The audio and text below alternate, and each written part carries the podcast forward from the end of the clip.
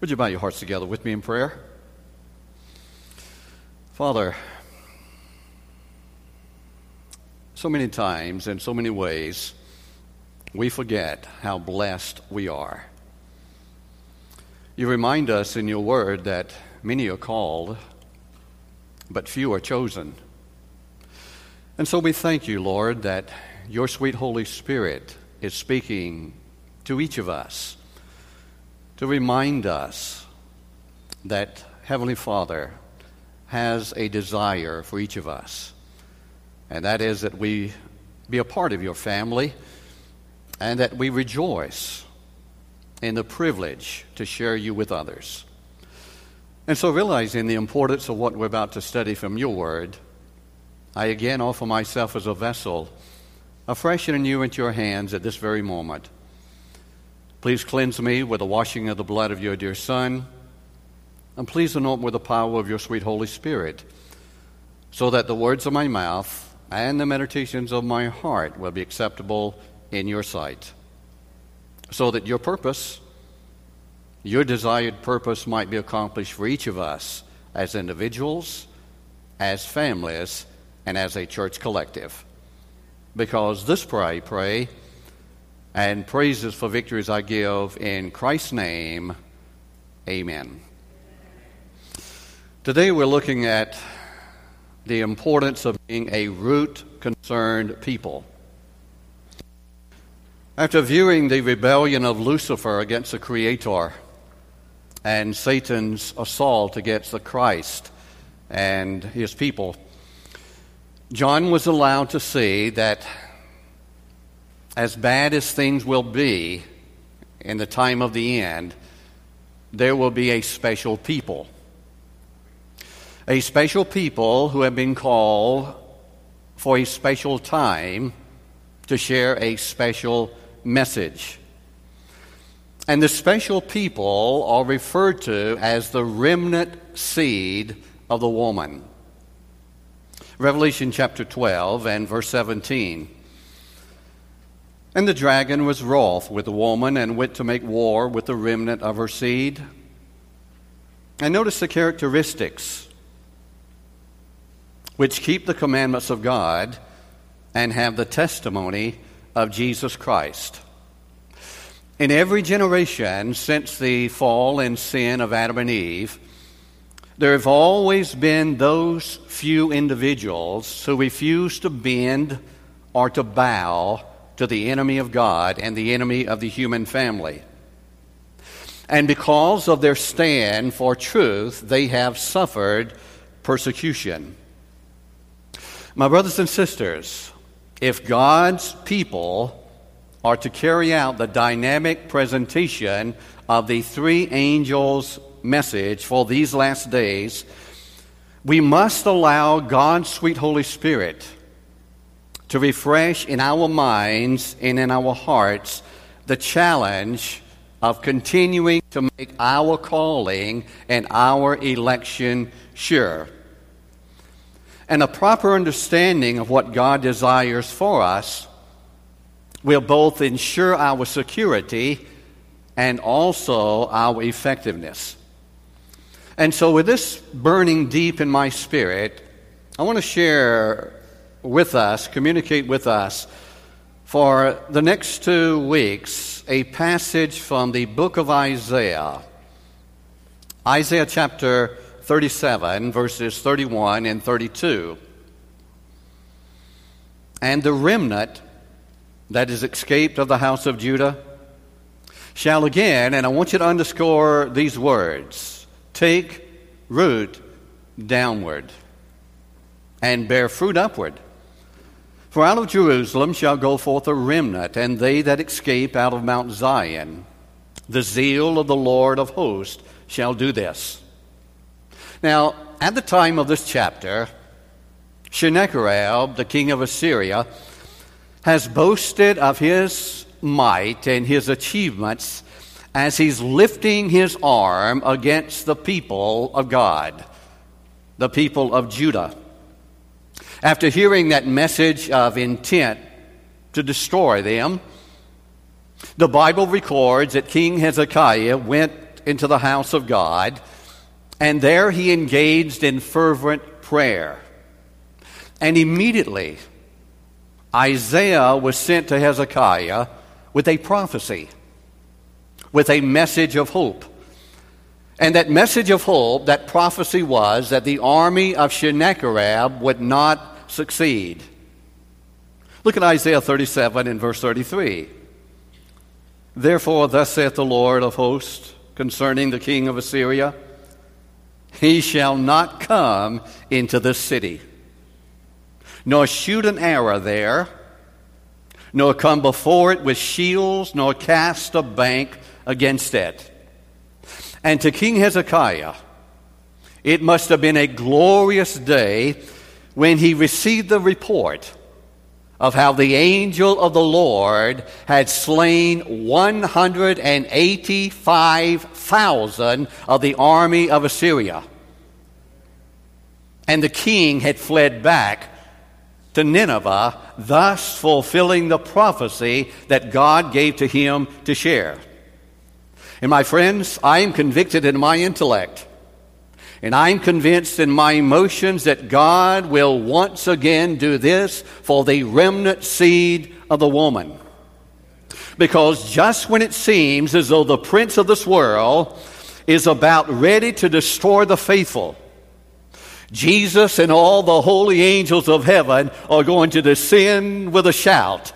And the Bible says, they shall slay the wicked with the brightness of his coming. There's no doubt about that. But until then, what should be occupying your attention and my attention?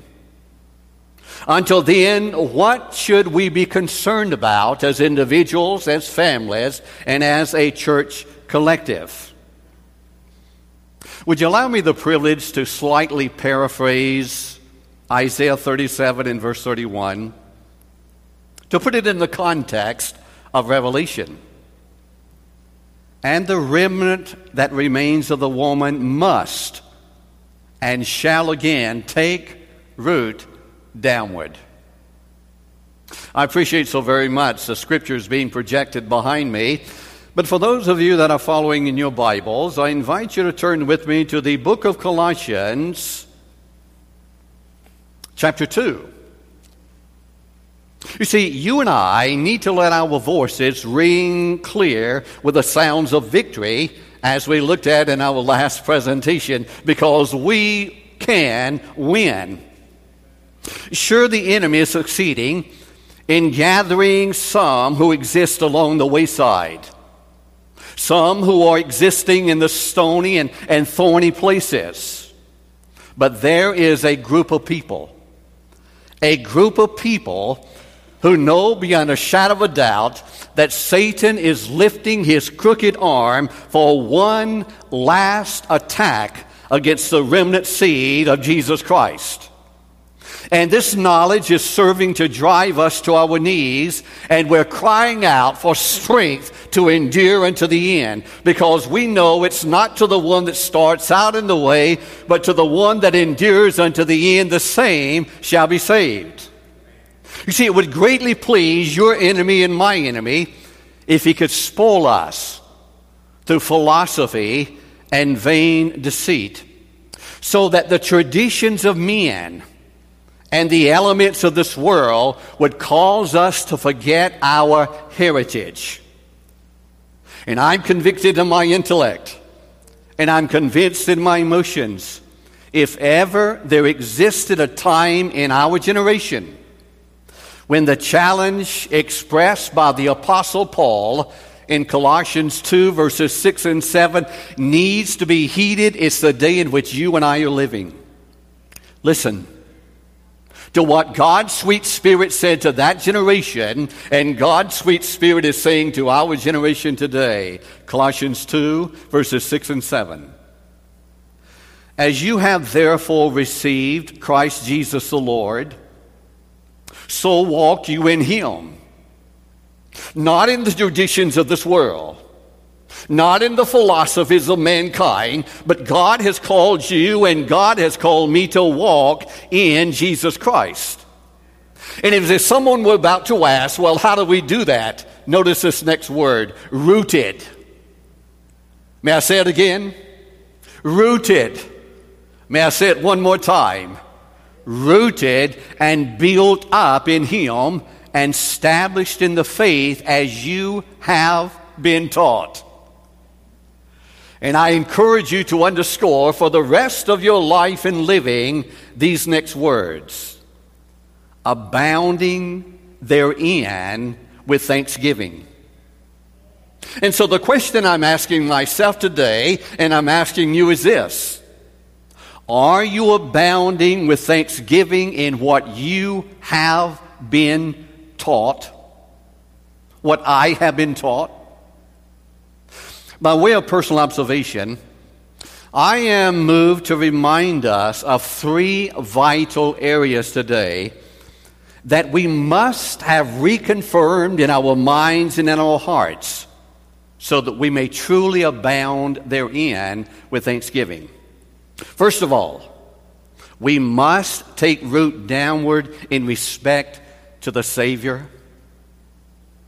Many of our church members can quote the Ten Commandments and believe that they are necessary.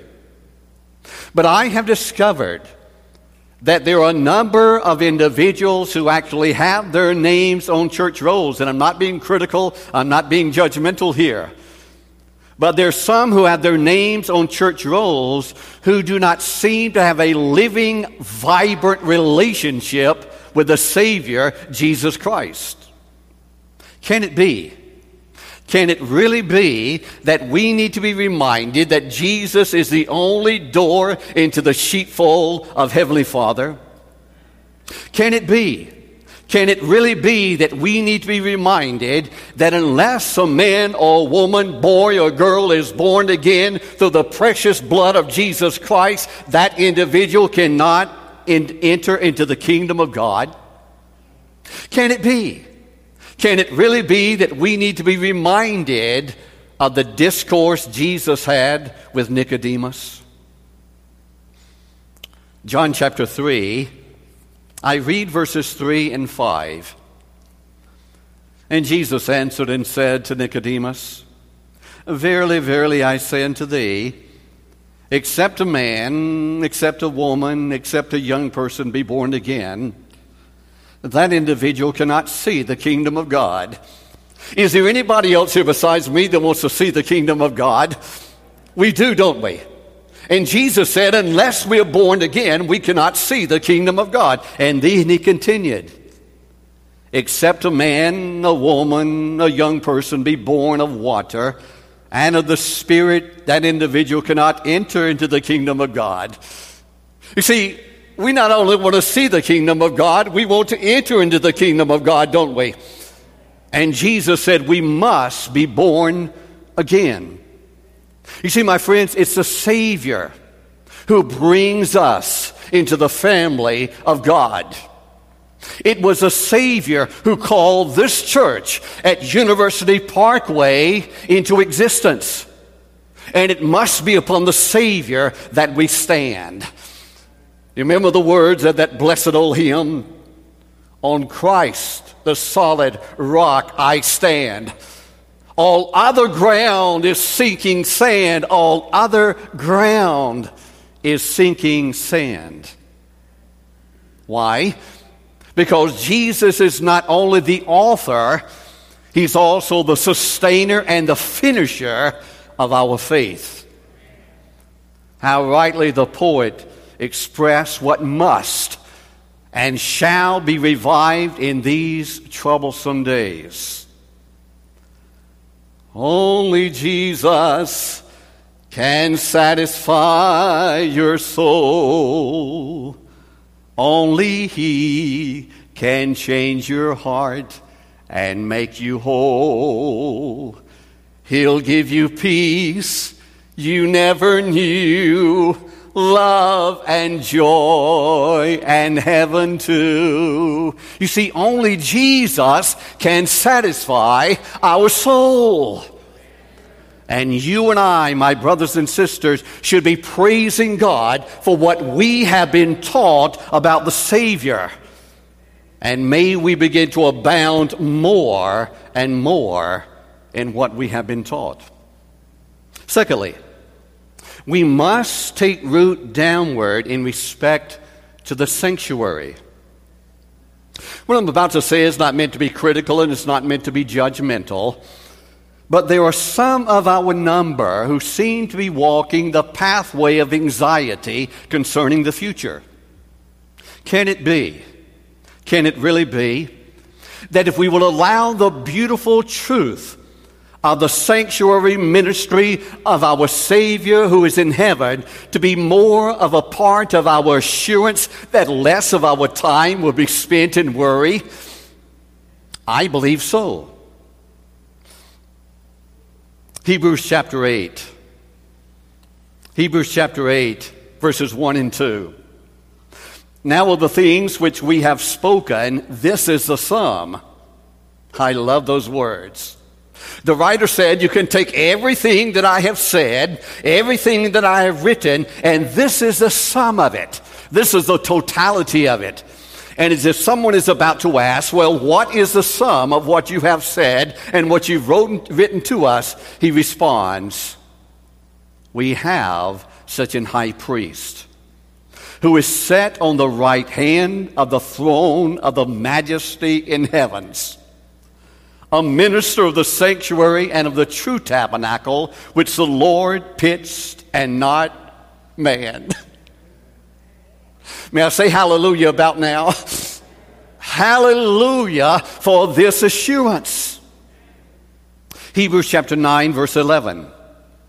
But Christ, being come and high priest of good things to come, by a greater and more perfect tabernacle, not made with hands, that is to say, not of this building. Hebrews nine twenty-four, for Christ is not entered into the holy places made with hands, which are the figures of the true, but into heaven itself. And as if someone is about to ask and pose the question, why? Why has Jesus ascended to heaven? Why is Jesus sitting at the right hand of the throne of majesty? Listen to the response. Now, to appear in the presence of God. But notice there's not a period there. Why is Jesus appearing in the presence of God? For us. Jesus is appearing in the presence of God for you, and Jesus is appearing in the presence of God for me right now. And my brothers and sisters, to allow Satan to destroy our faith in the Savior who is ministering in our behalf in the heavenly sanctuary is to forfeit the very pillow that can sustain us and give us hope for the dreadful days that you and I are facing. We have a great high priest, a great high priest who is touched with the feelings of our infirmities. And the Bible says our great high priest will not allow us to go move through more than we can tolerate because he is interceding for us. Let the critics speak what they will. Let the skeptics pen and write their words of slander. But as for the remnant seed of the woman, we must and we shall continue to seek our roots downward in the fact that there is a special ministry of Christ taking place right now at this moment that will determine the reward Heavenly Father will give to you and Heavenly Father will give to me.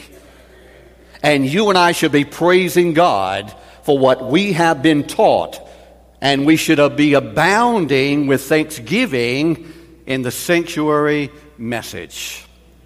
Third, not only must we take root downward in the Savior, not only must we take root downward in the sanctuary, but we must take root downward in respect to the Sabbath. I believe with all of my mind and all of my heart that this is the hour to reconfirm our allegiance to follow God all the way. And it is no light thing. After we have been exposed to the truth of the Bible Sabbath, to disregard that sacred day of rest and reflection. A sacred day that was given at the time of creation as a continual reminder of God's desire to provide all of our needs according to His riches in glory by Christ Jesus. Question. Does the fact that you and I choose to obey God and show our love for Him by keeping holy the Sabbath day make us a weird people? I don't believe it makes me weird. But I tell you what I believe it does make me. And I tell you what it does make you. It makes us a special people. Special not because of who we are, but special because of whose we are. Because my Bible said, flowing from the gracious lips of the Savior, if you love me, you will what? If you love me, you will keep my commandments. And is the fourth still a part of God's commandments? It is. And my brothers and sisters, you and I are special. Not because of who we are, but special because of whose we are. And through the Sabbath, we can be reminded of Isaiah chapter fifty-six. Isaiah chapter fifty-six and verses one and two. Thus saith the Lord, keep you justice, a judgment, and do justice. And as if someone is about to ask, well, Lord, why do we need to keep judgment? Why do we need to do justice? Heavenly Father responds, for my salvation is near to come, and my righteousness to be revealed. Now, let me ask you a question before I continue reading. And you don't have to raise your hands, but how many of you really desire to be blessed by God? Isn't that your desire? I believe it is. I believe if I'd asked you to raise your hand, every hand would have been extended upward. Look at it. Blessed is the man. Blessed is the woman. Blessed is the young person that doeth this, and the Son of Man that layeth hold to it. And so the question I'm asking of myself, and the question I'm asking of you is this. What is the this? What is the it? May I read it again?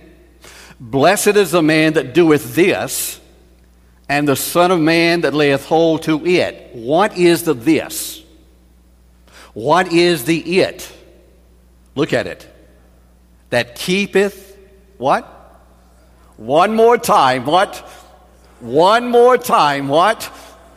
That keepeth the Sabbath from polluting it, and keepeth his hand from doing any evil. My brothers and sisters, God said, if you and I will do this, we will be blessed. And I don't know about you, but I'm a candidate for more of the blessings of God. I do not have enough of God's blessings. I want more and more and more. Not out of a selfish motivation, but the more I allow God to bless me, the more it vindicates the name and character of Father God, because that's His desire and delight for all of us. And praise God for what we have been taught about the Sabbath. I became a Christian in nineteen sixty-four at the age of fifteen. I started preaching just a few months later. In a few weeks, I will celebrate fifty-four years of preaching. I served in the Pentecostal world for eighteen years as a pastor, an evangelist, a revivalist, an administrator. For ten years, I studied the teachings of the Seventh-day Adventist Christian Church, trying to prove this church wrong. But in nineteen eighty-two, on July the seventeenth, in just a few days, I will celebrate my thirty-sixth anniversary of being a Seventh-day Adventist Christian. On July the seventeenth, nineteen eighty-two, I was baptized. And I came to understand greater than ever before how important the Sabbath is in my life. Because every Sabbath day, I experience a twenty-four hour vacation. Are you listening to me? Every Sabbath, I experience a twenty-four hour vacation. And I am glad for what I have learned and I have been taught about the Sabbath. And my desire is to abound more and more with thanksgiving in what I have been taught. And I believe that is your desire as well. God wants us to be a root-concerned people, so that we can become more of a fruit-bearing people that we're going to look at next Sabbath. Father God, thank you for men and women and young people down through the ages who have sunk their roots deep in your word. Thank you for men and women and young people down through the ages who have listened to your sweet Holy Spirit and allowed truth to become the foundation of their life and living. And Father, we're offering ourselves as candidates right now to become more joyful, to become more of an abounding entity in what we have been taught. Oh, Father, assist us through your word and Spirit to go deep in Jesus, to go deep in the sanctuary, to go deep in the Sabbath, so that when the time of shaking comes that we are facing soon, we indeed will stand and stand and stand. In Jesus' name we pray and give you praise. And all the Lord's children said, Amen. Amen.